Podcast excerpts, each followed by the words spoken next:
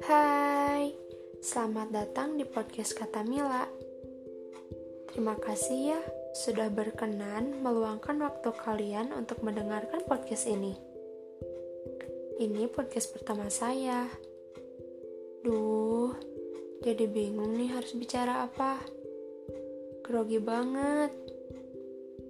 Eh iya, gimana kabar kalian? Sehat-sehat kan?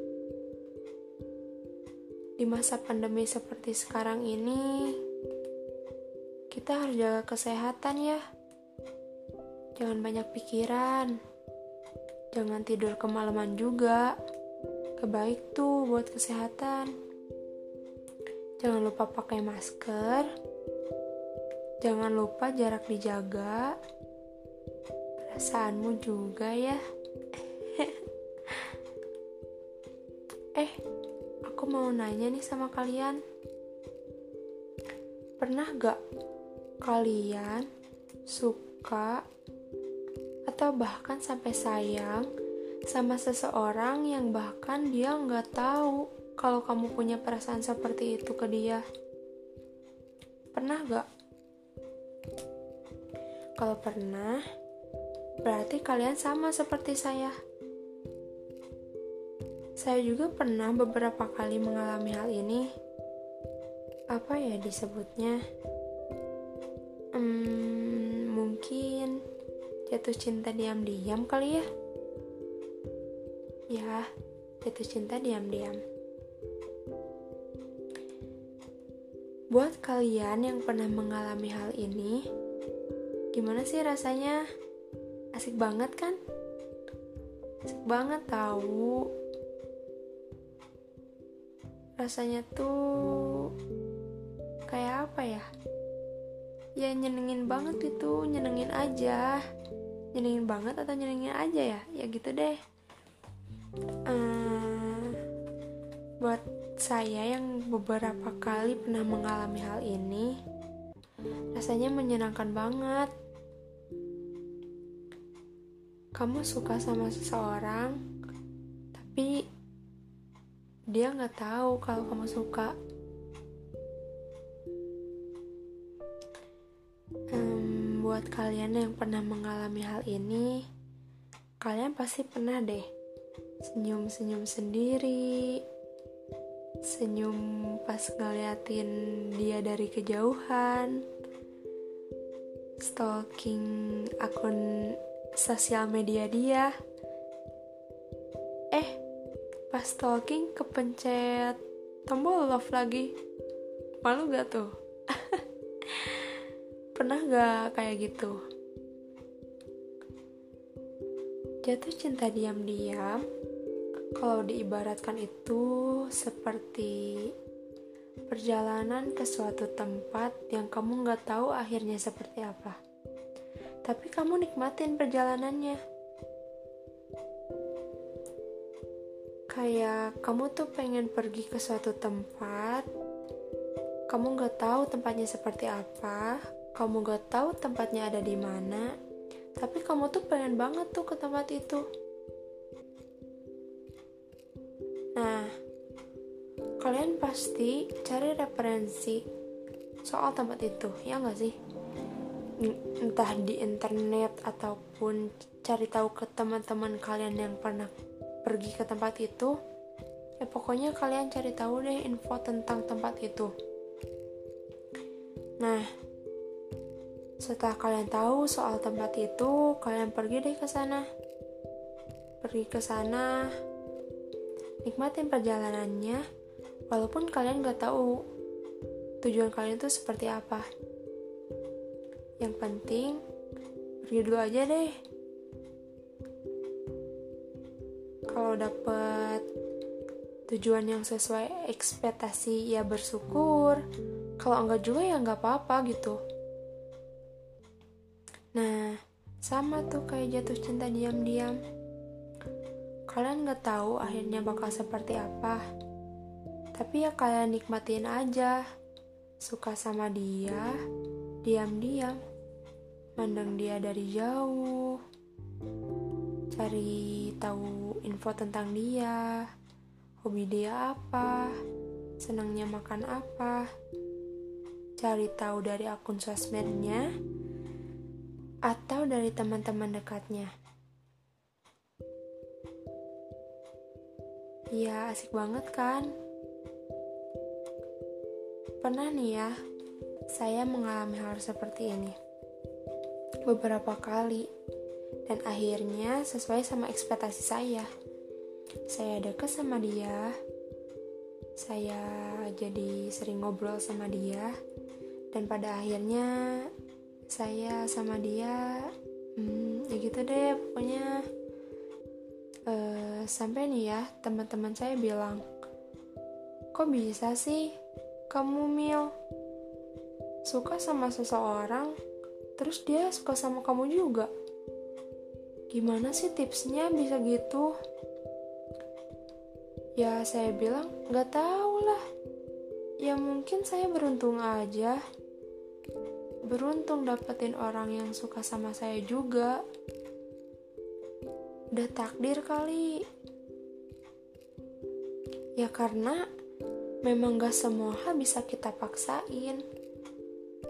Gak semua hal yang kita mau itu bisa kita dapetin ya mungkin saya beruntung aja kali dapetin seseorang yang sayang juga sama saya. buat kalian yang lagi jatuh cinta diam-diam, semangat ya. Semoga dia suka sama kamu juga.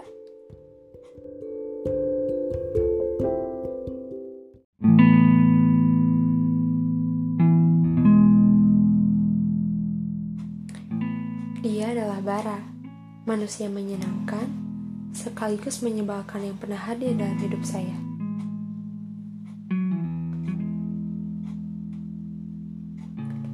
Bara adalah teman sekolah saya waktu SMA. Dia bukan seorang siswa yang teladan, tapi bukan juga seorang siswa yang tidak tahu aturan. Iya, Bara sama seperti siswa lainnya.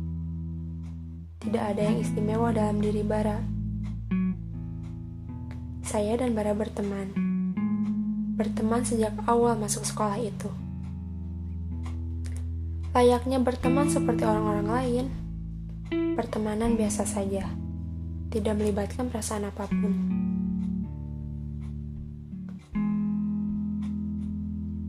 Waktu berlalu, ternyata saya salah.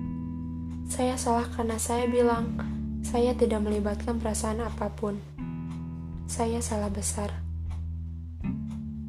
Orang-orang benar jika mereka bilang tidak ada pertemanan yang murni antara seorang laki-laki dan perempuan. Di antaranya, pasti ada yang menyimpan perasaan, dan saya akui itu benar. Memang, saya dan Bara awalnya tidak memiliki perasaan apa pun. Tapi ternyata, Seiring berjalannya waktu, perasaan sayang itu mulai hadir. Perasaan itu terus tumbuh tanpa bisa saya cegah.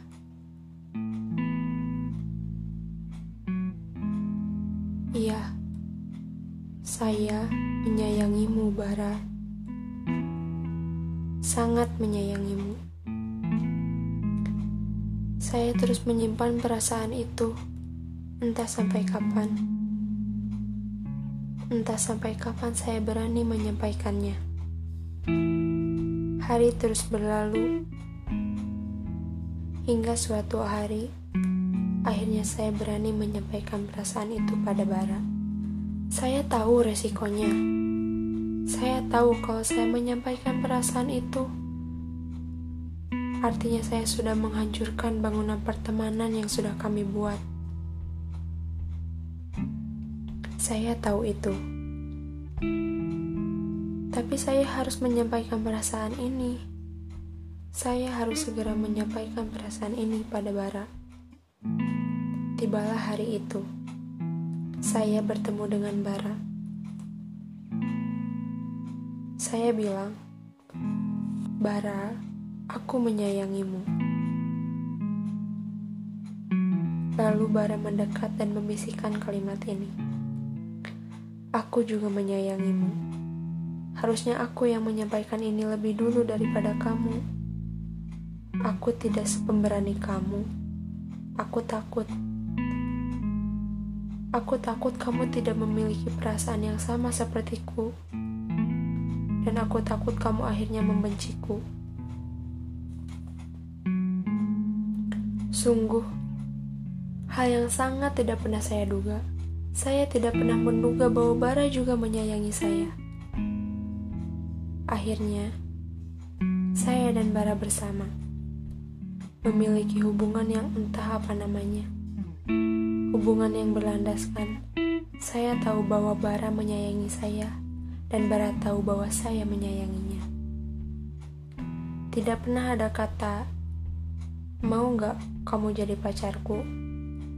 Atau kita jadian yuk? Tidak pernah ada kata itu. Tidak pernah ada kata itu keluar dari mulut Bara ataupun dari mulut saya. Yang pasti, kita saling percaya dan kita saling menjaga perasaan. Hari terus berlalu Bara selalu ada untuk saya. Bara adalah obat penenang yang dikirim Tuhan khusus untuk saya. Dia selalu bisa meredam emosi saya. Dia selalu bisa membuat saya lebih tenang saat menghadapi suatu hal. Dia bisa membuat saya merasa lebih aman saat kondisi sedang tidak baik-baik saja. Pernah suatu waktu saya marah sama teman-teman saya. Saya marah sekali. Saya marah karena mereka memang menyebalkan. Hingga Bara datang dan menghampiri saya. Sudah, jangan marah-marah. Jangan marah-marah lagi ya.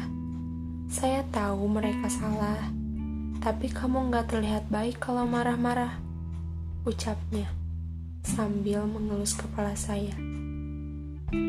Ya Tuhan, seketika itu pula rasa marah saya berubah menjadi tangis.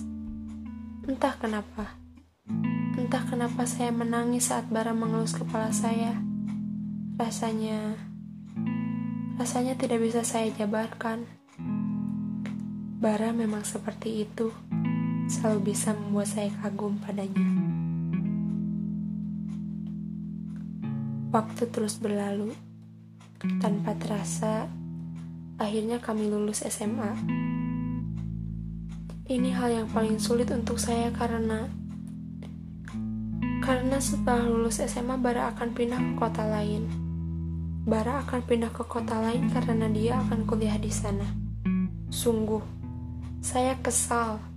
Saya kesal karena Bara tidak pernah memberitahu tentang rencananya itu pada saya sebelumnya. Justru, saya tahu itu dari temannya.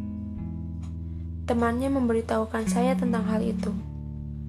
Seketika itu juga, saya marah pada Bara. Marah yang diiringi rasa sedih. Sedih karena kita akan berpisah. Meski itu sementara, tapi itu cukup untuk membuat saya sedih. Bara, kamu memang menyebalkan. Tapi seperti yang saya bilang, Bara selalu punya cara untuk membuat saya tenang. Bara bilang, kamu jangan sedih, saya nggak akan ke mana-mana. Saya akan selalu ada untuk kamu. Setelah itu, akhirnya kami menerima keadaan. Menerima keadaan yang sebenarnya enggak saya mau. Setelah semua permasalahan bara pindah kota itu berlalu, Akhirnya, kami menjalani hubungan jarak jauh. Sungguh, hubungan jarak jauh nggak seperti yang saya kira, nggak semudah yang saya kira. Selalu ada rasa rindu yang diiringi rasa curiga. Saat menjalani hubungan jarak jauh ini, saya dan Bara mulai berubah. Kami berubah tidak lagi seperti waktu itu Sering kali saya salah paham pada Bara dan begitu pun Bara pada saya. Orang-orang berpendapat bahwa hanya orang-orang kuat yang mampu menjalani hubungan jarak jauh. Saya akui itu. Saya tahu saya bukan orang yang kuat. Saya bukan salah satu orang yang kuat untuk menjalani hubungan jarak jauh. Saya bukan salah satu orang yang mereka bilang.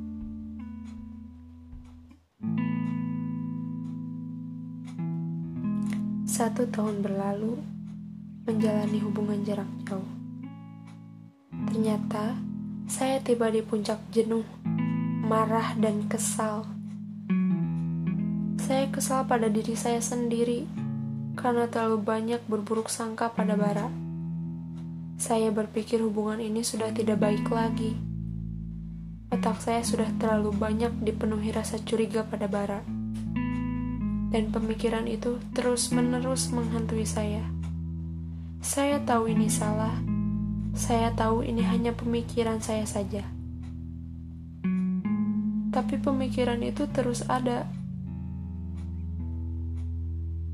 Dan saya sampai di titik lelah saya sudah tidak ingin lagi dihantui rasa curiga pada Bara.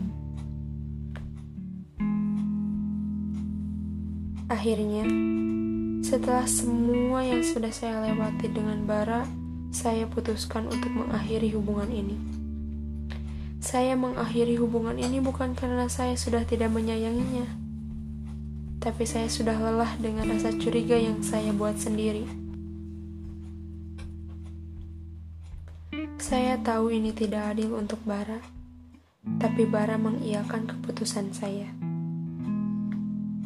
Awalnya, Bara tidak terima atas keputusan ini, tapi akhirnya dia berkata,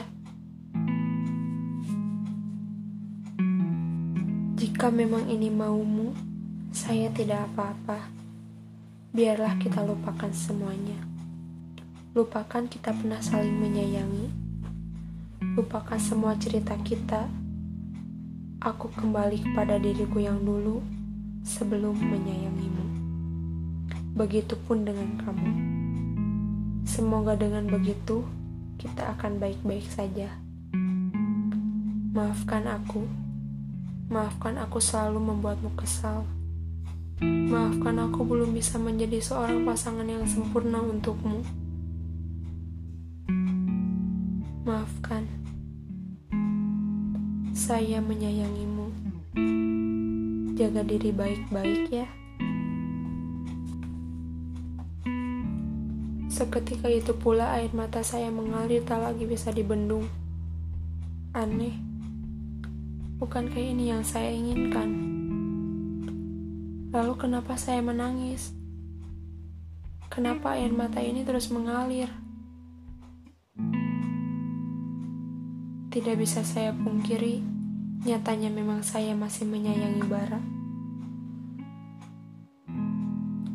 Akhirnya, cerita yang tak berawal itu berakhir.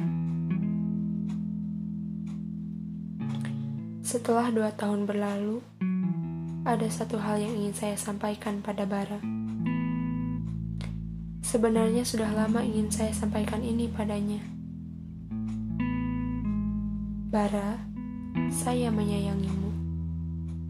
Amat sangat. Tapi itu dulu, saat semuanya belum selesai. Kini saya sudah melepasmu.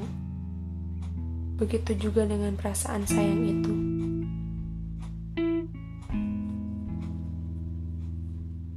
Saya sudah melihatmu bahagia dengan pasanganmu yang sekarang. Saya doakan selalu begitu. Saya doakan kamu selalu bahagia. Maafkan saya waktu itu saya salah. Maafkan saya selalu curiga padamu waktu itu. Maafkan saya. Terima kasih sudah menjadi bagian dalam hidup saya. Terima kasih, Bara. Salam hangat dariku, temanmu.